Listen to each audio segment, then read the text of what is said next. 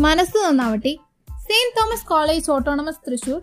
N S S units ആയ നാൽപ്പത്തിരണ്ട് നൂറ്റി നാൽപ്പത്തിനാല് അവതരിപ്പിക്കുന്ന സോഷ്യൽ പോർട്സിന്റെ മറ്റൊരു എപ്പിസോഡിലേക്ക് എല്ലാവർക്കും സ്വാഗതം. ഞാനും വരാം. തൃശൂർ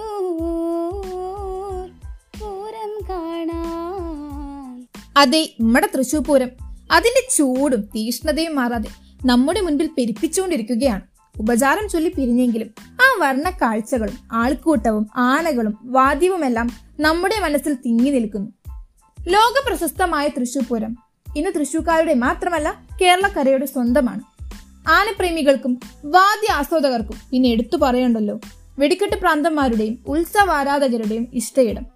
എല്ലാവരുടെയും ഒരു സമാഗമമാണ് നമ്മുടെ തൃശൂർ പൂരം. ജാതിയുടെയും മതത്തിന്റെയും ലിംഗഭേദത്തിന്റെയും വേലികൾ തകർത്ത് അത് ഒരുപാട് ദൂരം സഞ്ചരിച്ചു കഴിഞ്ഞിരിക്കുന്നു ആനക്കൊമ്പന്മാരുടെ തലയെടുപ്പും പാണ്ടിമേളത്തിന്റെ താളവും ലോക പ്രശസ്തമായ ഇളഞ്ഞിത്തറ മേളത്തിന്റെ സാന്ദ്രതയും ലക്ഷക്കണക്കിന് കാണികളുടെ മുൻപിലുള്ള കുടമാറ്റവും അങ്ങനെ അനേകം കഥകൾ പൂരത്തിന് പറയാനുണ്ട്. നമുക്ക് ഈ മഹാ ഉത്സവത്തിന്റെ ചരിത്രത്തിലേക്കും ഇതിഹാസിക കഥയിലേക്കും ഒന്ന് എത്തിനോക്കിയാലോ പൂരങ്ങളുടെ പൂരമായ തൃശൂർ പൂരത്തിന് ഏകദേശം ഇരുന്നൂറ് വർഷത്തിലധികം പഴക്കമുണ്ട്. കൊച്ചി രാജാവായിരുന്ന ശക്തൻ രാജാവാണ് തൃശൂർ പൂരത്തിന് തുടക്കം കുറിക്കുന്നത്. ആയിരത്തി എഴുന്നൂറ്റി തൊണ്ണൂറ്റിയെട്ടിൽ കൊച്ചി രാജാവായ ശക്തൻ തമ്പുരാന്റെ കാലത്താണ് ആദ്യത്തെ തൃശൂർ പൂരം നടന്നതെന്നാണ് ചരിത്രം പറയുന്നത്. ആ കഥ ഇങ്ങനെ. ആ കാലത്ത് ഏറെ പ്രസിദ്ധമായിരുന്ന പൂരമായിരുന്നു ആറാട്ടുപുഴ പൂരം. സമീപത്തെ മിക്ക ക്ഷേത്രങ്ങളിൽ നിന്നും എത്തുന്ന ഘോഷയാത്രകളായിരുന്നു ആറാട്ടുപുഴ പൂരത്തിന്റെ ജീവൻ. ഭൂമിയിലെ എല്ലാ ദൈവങ്ങളും ആറാട്ടുപുഴ പൂരത്തിന് എത്തുമെന്നതാണ് വിശ്വാസം. ഒരിക്കൽ. അതായത് ആയിരത്തി എഴുന്നൂറ്റി തൊണ്ണൂറ്റി ആറിലെ പൂരത്തിന്. അപ്പോഴുണ്ടായ കനത്ത മഴയും കാറ്റും കാരണം കുറേയേറെ ക്ഷേത്രങ്ങൾക്ക് ആറാട്ടുപുഴയിലെത്താൻ സാധിച്ചില്ല. കൃത്യമായി വരാതിരുന്നത് കാരണം ഈ ക്ഷേത്രങ്ങൾക്ക് പൂരത്തിൽ പങ്കെടുക്കാൻ കഴിഞ്ഞില്ല. ഇതറിഞ്ഞ ശക്തൻ തമ്പുരാൻ വടക്കുനാഥിനെ ആസ്ഥാനമാക്കി അടുത്ത പൂരം നാളിൽ ആയിരത്തി എഴുന്നൂറ്റി തൊണ്ണൂറ്റിയേഴ് മെയ്യിൽ തൃശൂർ പൂരം ആരംഭിച്ചു.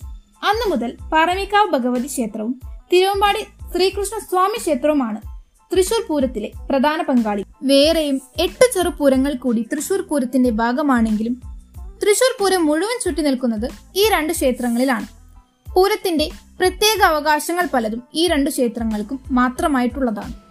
വടക്കുനാഥ ക്ഷേത്രത്തിന്റെ എട്ട് ചെറുപൂരങ്ങളാണ് തൃശൂർ പൂരത്തിന്റെ ഭാഗമായിട്ടുള്ളത്.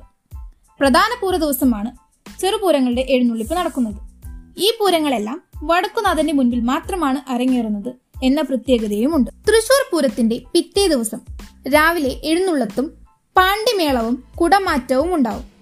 തൃശൂർക്കാരുടെ പൂരമെന്നും ഇതിനെ പറയാറുണ്ട്. പാറമേക്കാവ് ഭഗവതി മണിക്കണ്ഠനാലിൽ നിന്നും തിരുവമ്പാടി ഭഗവതി നായ്ക്കനാലിൽ നിന്നും രാവിലെ എട്ട് മണിയോടെ എഴുന്നള്ളുന്നു. ഇരു വിഭാഗത്തിന്റെയും പാണ്ഡിമേളവും പന്ത്രണ്ട് മണിയോടെ അവസാനിക്കുന്നു. മേളത്തിന് ശേഷം വെടിക്കെട്ട് നടക്കുന്നു. അതിനുശേഷം ദേവിമാർ പരസ്പരം ഉപചാരം ചൊല്ലി ശ്രീമൂല സ്ഥാനത്ത് നിന്നും അടുത്ത പൂരത്തിന് കാണാമെന്ന ചൊല്ലോടെ വിടവാങ്ങുന്നു.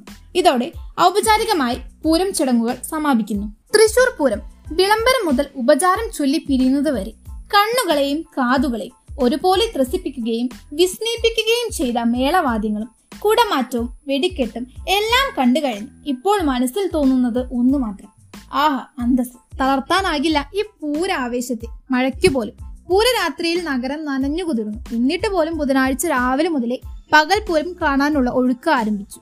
മൂടിക്കെട്ടിയ അന്തരീക്ഷവും ചാറ്റൽ മഴയും ഗവനിക്കാതെ നഗരവഴികളിലൂടെ കുട്ടികളും മുതിർന്നവരും കൈകോർത്ത് നടന്നു. അങ്ങനെ രണ്ടു വർഷത്തെ നീണ്ട കാത്തിരിപ്പ് സഫലമായ സന്തോഷത്തിൽ വരും വർഷത്തെ പ്രതീക്ഷകൾ മനസ്സിലേറ്റി എല്ലാവരും മടങ്ങി. കാർഡ് ഒഴിഞ്ഞു. ഇതെല്ലാമാണ് തൃശ്ശൂർക്കാരുടെ സ്വന്തമായ തൃശ്ശൂർ പൂരം.